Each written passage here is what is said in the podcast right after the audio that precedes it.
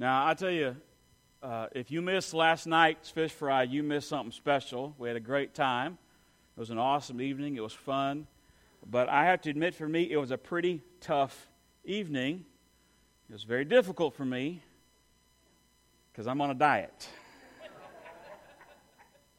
yeah, yeah. In fact, you know, I, um, I got to tell you, this was actually the wrong week for me personally to, for this fish fry to happen. Let me tell you why. I, uh, you know, I, I, like a lot of people, know that I struggle with being healthy, as healthy as I could be, should be. I want to be there for a long time for my kids, and you know, I come from a family. We're kind of big people, but we also have there's medical stuff, and and so it's always been on my heart. You know, hey, I need to try to be healthier, but it's difficult. I mean, the, some of you know the struggle is real. You know, I'm still trying to figure out what day in my life happened where I couldn't eat, you know, fried chicken every day, you know, and not gain any weight. One day I just looked down, I couldn't see my feet. You know, what happened, kind of a thing. And so, you know, the last 10 years, dozen years, somewhere in there, that to be healthy, to be, you know, at a better weight and things like that, it's, it's been difficult for me. It's been a struggle. And through the years, I've tried many times or different ways. Sometimes just lost a little bit. Some a couple times I lost a fair amount and, and go back. You know, then I stopped trying as hard, stopped paying attention, I, know, I quit. Well, about a month ago, six weeks ago, I kind of got back on the train of, you know what, I better try again. You know, just just get after that program once again. But I, you know, I just did it, was only really told myself. You know, I, I didn't really make it a public thing, even for my family. I just said I'm gonna try to be better. Well, I noticed over the last month or six weeks as I was trying that that yeah, I was maybe losing a little bit of weight, but it was slow going. Like I mean, it was just really slow inching down on the scale, and it was frustrating me because when I when I started to realize what I was doing is I, I was doing okay during the week kind of when I had a lot of structure, when I was busy and all these things. But, you know, Friday night, you know, family night and activities, and suddenly I just, you know, I was ruining it on the weekends. And I was just, you know, I wasn't really having anybody else help me. I wasn't being accountable to anybody. It was a struggle. So at the beginning of this week, I, you know, I said, you know, in a prayer time, all right, Lord, you got my attention. This is not something that I can do in my own strength. And, you know, God, you put people around me to be encouragers and helpers. And, and so I made a commitment that I'm going to let my family help me. So I told Penny about it. And she said, I'll help you and we'll, you know, we'll cook for you. Of course, it drives me crazy. I'm married to a woman who can eat whatever she wants. And then as she's driving by the gym, look at it and lose whatever weight she just put on. I don't like that. I mean, that's so frustrating for me. But I told her, she says, we'll help. Then I said, you know, I'll get the boys in on it. So one evening, I sat with the boys and said, Boys, you know, Dad is committed to get a little healthier. I said, I've set a goal. I said, Here's my goal. I said, This is not a final goal, but here's my goal about six weeks, seven weeks out. I said, Here's how much I want to lose. It's in a reasonable amount, but it's going to still be hard.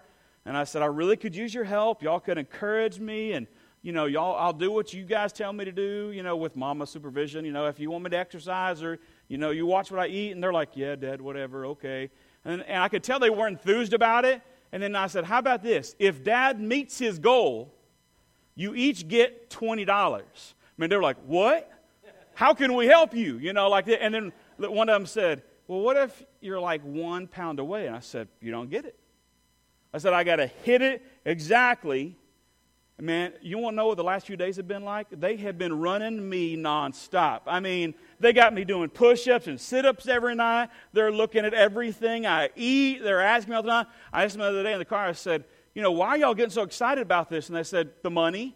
And, and, and I said, Is there any other reason? And little Parker goes, No, just the $20. You know, that's, really, that's it. I mean, they just, they want that money and they're going to. And so last night, I'm like, I got there was like two pairs of eyes following me around the gym during that fish fry all night long. They're looking at me, Dad, what are you eating? I was a good boy. I only had a couple pieces of fish. And I, while they were quickly outside, I did have half, only half. Lord knows the truth, only a half a piece of cake. I did pretty good, although I came home when there was cake sitting in my kitchen. I mean, just temptation waiting for me. But I am not going to get in trouble with those boys. I didn't realize quite what I was getting into when I brought my kids in on the situation. But you know what? As much as they've been kind of pushing me pretty hard and uh, doing that, it's been nice. In fact, I would tell you, just even in a week, there's been a freedom in, my, in this process for me that I haven't experienced before because really, in truth, what I've done is I have said to, to the Lord and also to those people closest to me, to my family, I said, I, I myself, my physical body, this part of my life, this kind of diet plan, getting healthier, I don't have ownership over it. You guys have ownership over it.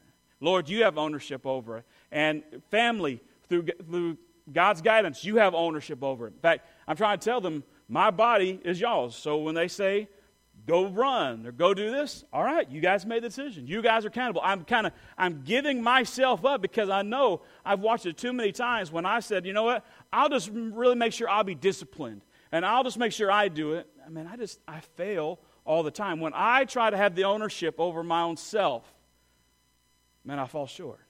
There's something awesome about when we stop and when we say, you know what, I don't own myself. I'm not going to claim the rights over my life or what I should do. I'm giving this up. I'm going to follow someone else. Of course, that, that needs to be the Lord. Now, this morning, as we get into the message, as we continue on in our, our series through Corinthians, that's kind of what I want you to see. We're in the, the next part of our series. And if, uh, Terry, if you'll put our, our, our title up for us, the sermon this morning is called You Are Not Your Own. In fact, that's a direct quotation from the passage we're going to look at this morning. Now, before we turn and look at the verses, because we're going to look at it in a minute, but I got to tell you a few things. I'm going to kind of give you a warning before we jump into it this morning. You know, when we're going through a series, you know, a lot of you know me, we don't always preach just straight through a book of the Bible. But when we do, it means that sometimes when we're going verse by verse through something, we, we're going to come across some difficult passages.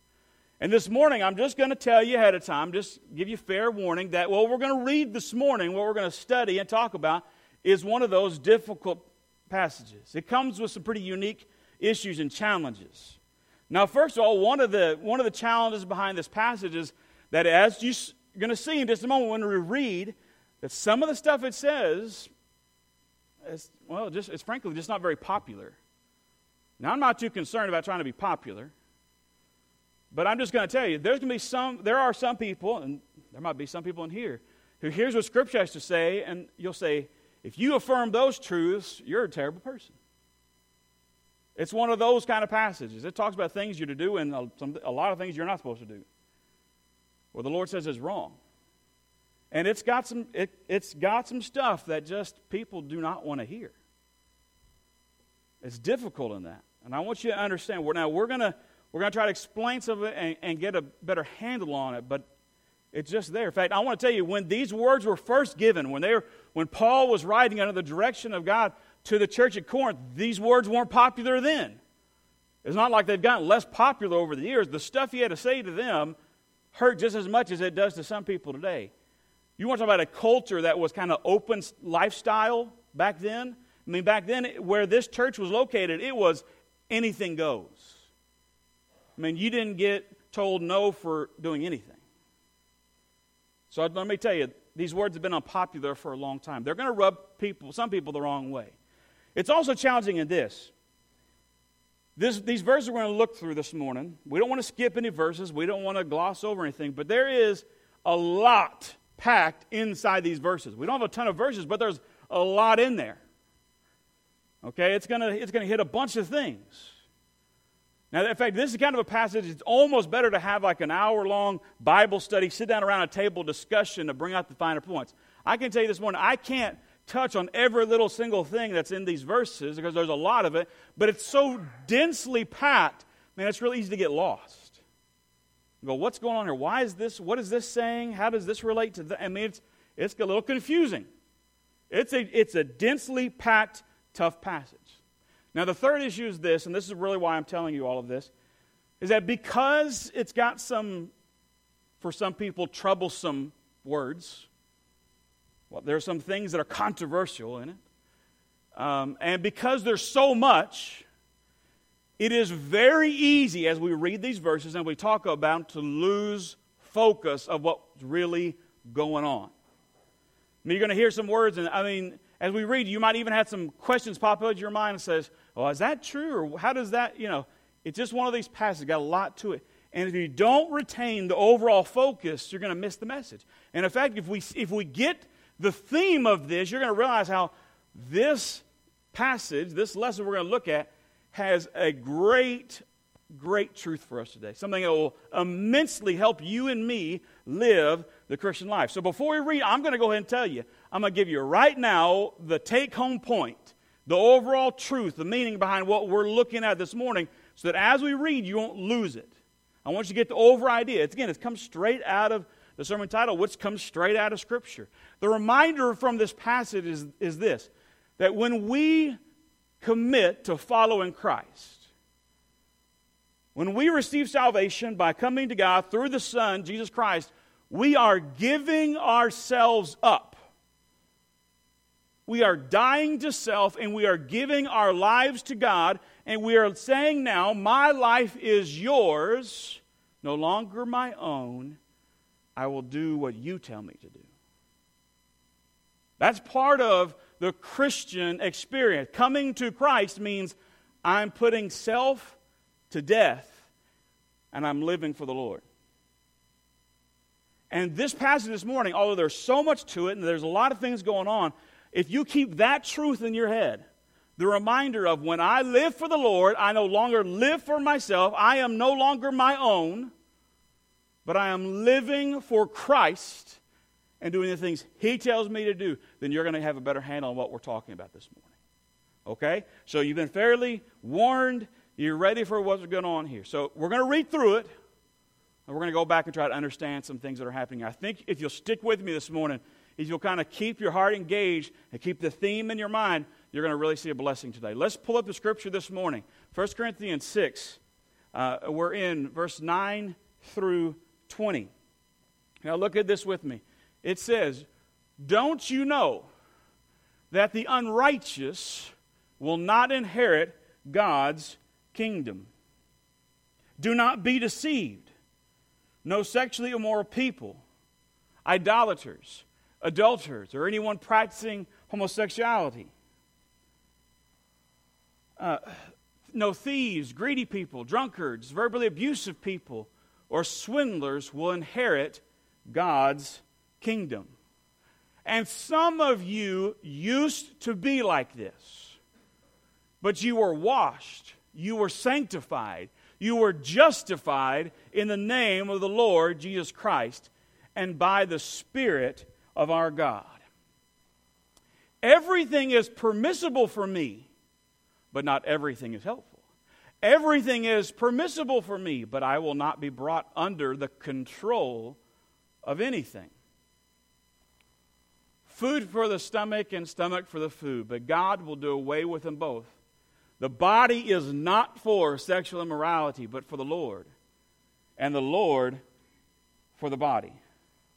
God raised up the Lord and will also raise us up by his power. Do you not know that your bodies are a part of Christ's body? So, should I take part of Christ's body and make it part of a prostitute? Absolutely not. Don't you know that anyone joined to a prostitute is one body with her? For Scripture says the two will become one flesh. But anyone joined to the Lord is one spirit with him. Run from sexual immorality. Every sin a person can commit is outside the body. On the contrary, the person who is sexually immoral sins against his own body.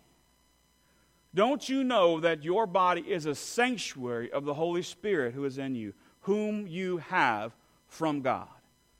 You are not your own, for you are bought at a price. Therefore, glorify God in your body. Hmm. I think you could see on your own how maybe this is not a common passage that everybody's preaching every, all the time because there's you, you may be in step with everything it said, but there's a lot of people who would say, no way. There will be a lot of people who say, well, that's a hateful attitude, and that's, uh, um, don't tell me what to do with my life, and God wouldn't treat me this way. You get where I'm coming from. Now, as I said, I don't want you to get lost in the little details. We're going to try to pick up some of the issues that you may have questions on this morning as we go through, okay? As we look at it, I hope you get a better understanding of what's going on. But let's again keep the theme for us. The, the idea that when we come to Christ, that we no longer claim ownership over our own body, we belong to Him. Now, again, let me simplify all this for you. Let me help you out. Because in this passage, what Paul is reminding us, and we see this all throughout Scripture, is that there's really two groups of people. There's been a line drawn into sand, and you are either on one side or the other. Now, what is that line? Well, Paul referenced it. You are either ungodly, separated from God, or you have been washed, redeemed, sanctified. You're one of his children. I mean, Jesus Christ told us there's the sheep and the goats. It says, you know, he talks he told all the time about those who will find their way to him and then those who reject him. Scripture affirms this many times over. There are those who are saved and those who are not. And this passage began by talking, it said, Don't you know the ungodly or the, the unrighteous will not inherit the kingdom of God? It was talking about the people over on this side. It's talking about the group of people who sit over here and say this My body is mine to do with what I will. Now, I know you, we heard all the list of sins, and that's not a exhaustive list of things we're not supposed to do, but you saw several of them there. Some of you might be getting hung up on, well, this sin or that sin, or some of you might even go on, well, you know, I, have I've, uh, I've committed one of those sins. I, I've been greedy, or I've been, and you're going, I'm worried. I want you to realize that the common thread, don't, don't worry about the individual sins for a second. Look at the common thread of all those sins that describe the ungodly person. The one who sits over here, again, is the one who says, It's my life, it's my physical body. I can do with it what I will. Don't tell me how to live. That is the nature and characteristic of the person who has not been saved, who is not a child of God. I mean, we all sin. That's what I'm telling you. Don't worry about the specifics yet. Don't get into that. We all sin. We all struggle. But the person who says, My life is my own, don't tell me how to live, and I'm going to stay doing the things I want to do, that is a huge sign that's a person who is not with the Lord. We see this all the time. In fact, you go turn on the news, you go, you know, see on the internet articles of all the cultural hot topic issues of the day. And you see the protesters out there, right? And the people on this side, what are they constantly saying? You can't tell me how to live. Let me use one example. Now, I'm not trying to turn it into a political message here or something like this. And this issue is a whole lot bigger than what I'm about to mention, but just consider abortion for a minute, okay? That's a hot topic issue today, isn't it? I mean, it's very divisive. Some are here, some are there. Don't tell me what I can do with my body. No, don't, you know, protect life. The issue. Again, I've talked to plenty of people who say, you know, are pro-choice and they want to have abortion and be able to have, you know, freedom for that. And one of the comments I hear time and time again, the defense for that position is nobody can tell me what to do with my body. I know the issue, there's, you know, more to it. There's a lot of things that, you know, arguments people try to bring, but I think that's the core in that issue. And a lot of issues similar to that of people saying, don't tell me how to live. Don't tell me what I can and can't do. My life, my body is my own. And see, when Paul wrote this letter to the church, to the, to the believers in Corinth, they're surrounded by people who are living that kind of lifestyle. Again, I, I talk about the, some of the bad things we see in our culture today, some of the sinful things we see around us, magnified many times over for the, how they were living back then. One of the things that Paul talks about is the sexual immorality. He talks about prostitutes and other things like that. That was so commonplace back then. So commonplace. And all the vulgarities that came out of it. There was nothing was taboo. You, it was they, they lived in a culture that if you feel like being able to do it, you should be able to do it. We're not going to tell you how to live. It was a group of people, and that group of people existed forever and ever that says, Don't tell me what to do with my body. That kind of attitude, that kind of heart, that kind of just, you know, belief is just a mark of someone who has not put their life in the hands of Christ. They're firmly and happily sitting over here and saying, I am going to live the way I want to. Why do I need to follow some man named Jesus and do the things he tells me to do? My life is my own. And Paul's trying to get that across to us as we read this letter. He says, Don't you know that the ungodly will not inherit the kingdom of God? He's talking about these people who are sitting over and saying, Don't tell me how to live. But then there's the other side. He said, Some of you were like that. You were those things. But you were saved, you were washed, you were sanctified, you were justified. And you came in, you sat down over here. And you said, my life no longer belongs to me. I've been saved. My life belongs to God. And I'm going to try daily to live for Him, to do the things He's called me to do, to understand what's right and what's wrong, and to follow that example. The mark of the believer, of the one who's got their name written down in the book of, the, of life, is the one who has recognized that there has been a time in your life, some point where you not your parents or grandparents or a friend prayed for you, but you spoke unto God and said, God, I believe and receive your Son, Jesus Christ, and I turn from my old life and I give my life to you now. That is the mark of someone sitting on this side that says, I am giving up, my, trying to find my own way to heaven. I'm, try, I'm giving up my own will and preferences. I am living for you. And Paul was saying as he's writing this letter, saying, again, he's writing to his brothers and sisters in Christ, and he was saying, Some of you were over here, and you were in those terrible things, but now you're over here. You were redeemed. Now, that's so far, that's fine. We can understand that. It's, it's very separated.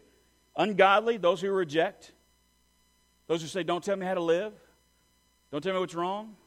And those who said, I believe in Jesus Christ by faith, my life is no longer my own. But if we only just would stay on the side where we are, let me tell you what actually happens. Let's start over here. See, there are some people who sit over here, and they are over here, and only God knows where a person's heart is. But there's a person who is over here. It's that unrighteous, the ungodly that Paul was talking about in the passage, right? and they're living for themselves. They're going to do what they want to do. They're going to live by what feels good or what's popular, or they're not being directed by anybody else. They haven't given themselves up. But here's what they do some of them, not everybody, some of them. Some of these people, when other people are watching, what do they do? They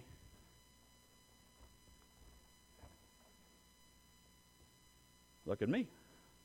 I'm over on the right side now because people are looking. And it's a, it's a Sunday morning. Or there's, you know, my family around and they, they're good people. Or there's any number of reasons. I, I'm going to look. I'm going to look like I'm, I belong over here. I'm going to say the right things. I'm going to act the right way. Because I want people to think good of me. But in truth, I'm constantly being pulled back over here because I haven't given my life up to Christ.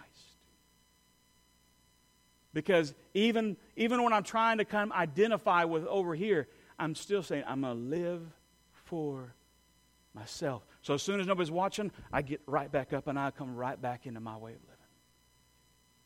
Jesus told us there are, there are wolves in sheep's clothing.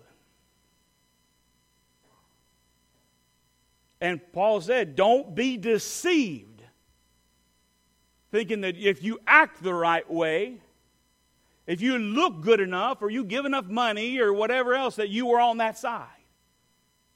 That's not the mark of where I truly belong. I know I'm over there if I have given up my life for Christ. It's not that if I'm good enough, act nice enough, show up to church enough times. That's just trying to come over there and look like I am. That's a person who has been deceived. That most of the time I'm going to live life right here the way I want to live it for myself, for my own pleasures. Don't tell me how to live my life, but when other people are watching or when it serves my purpose, I'm going to run over there real quick. It doesn't work, friends. It doesn't work. And the scripture is screaming at us those are not Christ's people. The, these, those sins that were mentioned, okay, all the things, eh, those are people who are living those things as part of who they are. Saying, I am, I am living as this because I want to do the things I want to do. Now, we need, to, we need to understand that side of it. How some people who are really over here because they haven't given their life to Christ yet like to come over here for a moment. But here's where it gets real dangerous for you and for me. If you're here this morning and you know that you're on the side, you know that you've had an experience of giving your heart and life to Christ, you confessed it, you believe it. I mean, there's no doubt. You say, I, I'm a believer in Jesus Christ. I'm trying to live for Him. I gave up myself. I'm not trying to live for Him anymore. You know you belong here. But do we always stay on this side? One day I look over there and I said, and that side kind of looks kind of nice. Let me, get, let me check it out. I'm not going to go over there, but. They're, they're, they're kind of having fun. You know, I remember when I got to do those things. Man, they they don't seem like they got any guilty conscience or they're worried about life. Let me get a little closer. Well, I, you know, I probably shouldn't do those things, but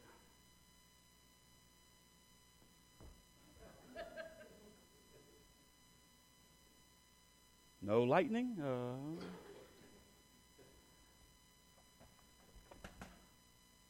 oh, okay. Uh, it's, I'm, I'm still alive. I'm still here. Oh, oh, goodness. Maybe it's, it's okay. Oh, wait, there's one of my church friends. Oh, I'm going to come back over here. They're not. I don't want them to see me doing that. It's Sunday morning. I'm all good. Right? Are you with me? See, what Paul's real emphasis here is not just to talk about the two divisions, the two sides, and not even really to talk about those who are over there who try to come act like they're they've got Christ but they really don't. His heart and the true message is for those who belong over here. It's for the church. It's for the body of Christ. For those who have received Him, who have started to be fooled and deceived into thinking, I can go back over there and live on that side occasionally. Because here's what happens. Because I, I test the waters and I, okay, guy didn't strike me down. Guess what happens? The next time walking across that line becomes so much easier. And then I get over and I just sit down. I just kind of stay over here for a while. Because I go, eh, I'm saved. It's all right. I mean, I can do all these things over here. In fact, you heard in the scripture, it said twice, it was showed in quotes because this idea of anything is permissible. That's kind of like a, a, phrase they think they were using in that church back then. Like, hey, I'm saved. It's good. I can get away with doing whatever I want. I'm, I'm going to heaven. What do I care? So we come and we sit on this side. Now, some of you are struggling right now because you're thinking, well, I remember giving my life to Christ, believing Him and praying to Him, but I got to admit, I crossed that line a bunch. And some of those sins that mention, some of the immorality and the, and the, or the greediness and the drunkenness, or maybe something else that you know is in Scripture that God said, stay away from, you're going, uh, yeah, I do that. And so some of you this morning might be going, um, Am I, am I really supposed to be over there on the right side, or maybe I didn't really do it. Maybe I didn't really do it right, and I'm actually over here. Well, first of all, only God knows your heart, uh, and, and you know if you really made a commitment to Him or not, okay? Let me tell you this the mark of the believer is not a person who never goes from that side to this side. I mean, we don't want to, but we're all sinners. We all do it. That's not the mark of a person who never crosses the line. The mark of a saved person is one who's when you're over here, there is something inside of you that says you are not where you are supposed to be. There's something in going, you are on the wrong side, get back over. There's something, it's like almost like we left a part of ourselves over there. But we're not complete, we're not whole. There's something in us. The mark of the Christian is the one that has that just that call of God in your life because God is in you and you don't bring God into sinfulness. And God is going to say, No, I'm not going with you there. And you're going to say, This okay, this was fun for a few minutes, but now something's wrong. So I'm going to tell you right now, Christians can come over on this side. You're not, I don't want you to, you're not supposed to, but I mean, it does not take away our salvation when we come over here. We want to try to, we're going to in a minute deal with how we keep from coming over here, but it doesn't take away our salvation. But if you're over here, one of the ways you can know that you have given your life to Christ is while you're over here, is God is saying, You're at the wrong place. Get back over there. And the only way we get back over there as we're crossing over, we go to God and say, God, I messed up.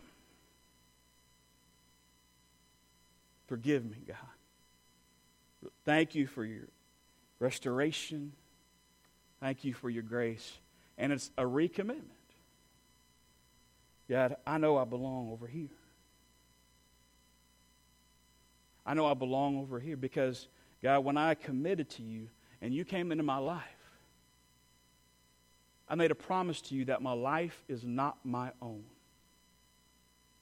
It is to be lived for you. And that's why the person, the saved person who's over there, is going to be called back over on this side. You can stay over there for a whole long time, and it gets uglier and just, I mean, just depressing and all kinds of stuff when a Christian stays over there. But a, a believer will call, have the call on heart saying, Get back over to me.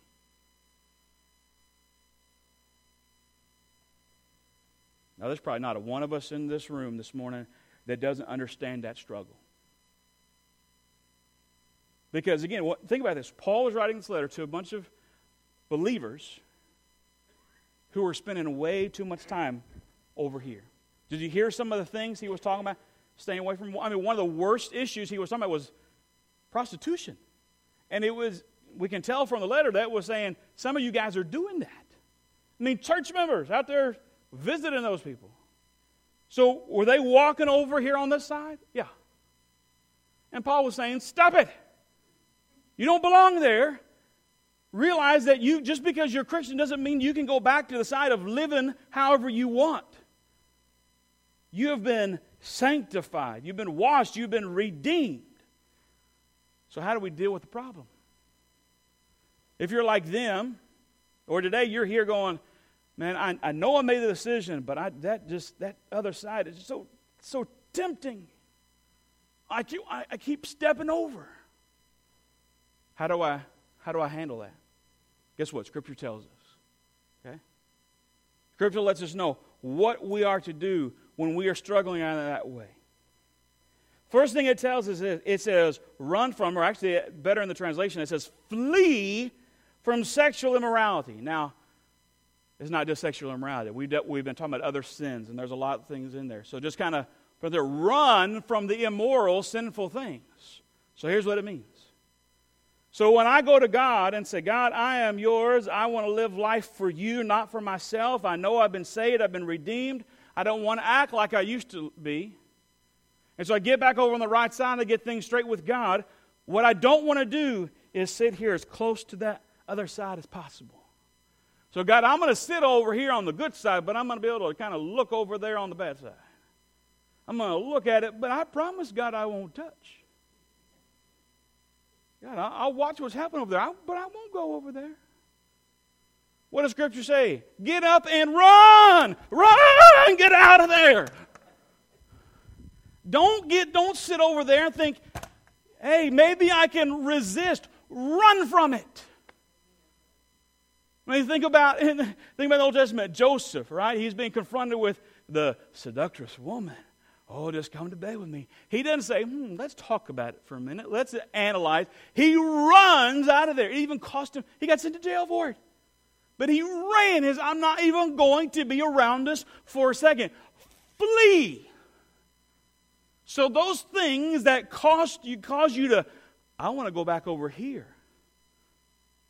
The believer says, My life is not my own. I'm not supposed to do those things because I'm living for Christ and I am going to run from them. I'm going to get as far away from them as I can. I'm going to run. I mean, we should be in the running business, friends. I'm telling you, we should be getting, fleeing from those things that draw our eye, draw our heart back over to living with the attitude, I can do what I want to do. Now, once we get the attitude of fleeing, running from the immorality. I love what Scripture tells us. I'm going to give you something today, and I, am going to tell you that if you use this in your life, I'm not going to say it's a guarantee that you're never going to sin again, but I'm going to tell you, you're, you're putting a weapon in your heart and life to stay where you need to be. The end of our passage kind of gave us three statements. They're really affirmations. And in fact, if I take these things, and not just repeat them. I don't just think you can just get up in the morning and say these words and you're good.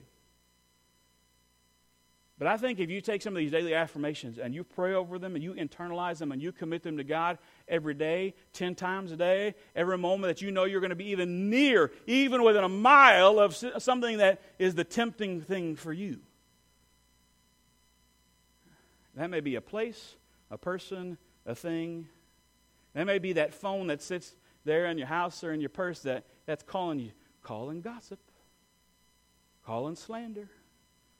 That may be that place, that building, that um, business that you pass on the way to work or the way home that's calling to you. Come and enjoy some time with me. Okay? So when you know those things around, one, you're saying you're fleeing from the immorality. But then listen to these statements. Let me read them for you, then I'm going to tell you how to change, how to apply them personally. The very end of the passage said this. First, it gives the statement, You are not your own. And it says, For you were bought at a price, therefore glorify God in your body. So, what do I need to do? Every day, constantly, consistently.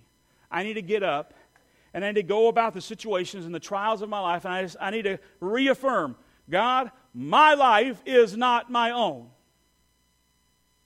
I don't own my life or even my body anymore. I gave it to you. I mean, you should be able to say to God, God, I know I've been trying to pick up that thing again of saying I own it, I get to do with it what I want, but I am telling you again, I'm recommitting to you again that my physical life does not belong to me, it is yours. Second thing is this. After you say, My life is not my own, commit to God, say it to Him, I was bought at a price. You should never, ever forget what was paid so that you could have that freedom. The minute you begin to forget how much was sacrificed for you, how much God forgave you when you didn't even come close to deserving it, when you just think it was because something you did that you're with God, you know what you're doing? You're just pulling yourself back closer to that line. Because you're thinking, my salvation's something I did. You should wake up every day and look up to heaven and say, God, why did you pay such a price for me? Thank you.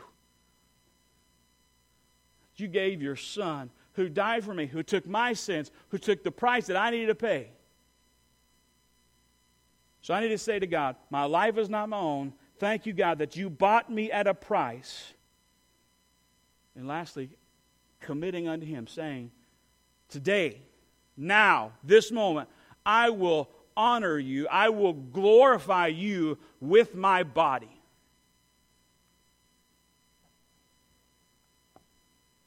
You're saying that what I'm going to do, the physical actions I take, friends, you listen to me? I'm not just talking trying to be a nice person or show up to church when the doors are open. No, I'm talking the physical actions I take. God, I'm going to honor you and glorify you in those things because my life is not my own and I was bought at a price. Friends, if you continue to commit those things unto God, if you keep them present before you, written on your heart, you know what you've done? You've put a wall so high over here. I mean, not even, it just, I mean, you don't even want to try to climb it. Because you're just going, uh uh-uh, uh, I, that is, I don't go over there. I said I'm living for God. And I'm happy where I am because the person who consistently lives not for themselves for, but for God is a person who is very content with where they are in life. See, the person who stays over there gets depressed, dejected, they question salvation, they, you know, all kinds of stuff. The person who consistently stays over here, man, they're just, I'm, life is good. I am happy where I am. And it puts such a protection over there. Now, I have the ability, God's given me the free choice. I can kick that wall down and go back over there, but why would I do that? Friends, if, if, if you are in Christ, you know that walking over here does you no good. It doesn't help you at all.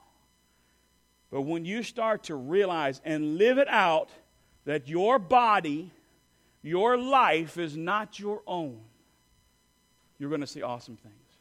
But I'm going to tell you, we're not going to get into it this morning, but in coming weeks, some of the uh, upcoming passages we're going to look at, we got some other pretty difficult ones to look at, some other unpopular words. If you don't get that heart of my body is not my own, you won't come close to understanding what's coming up next. I'm not talking mentally understand, I'm talking spiritually understand it. Because those things we're about to get into are built off the principle you don't own yourself. You don't even own your own body. And if you don't start doing that now, those things that comes next, they won't happen in your life. So we're going to keep this reminder before us of you are not your own.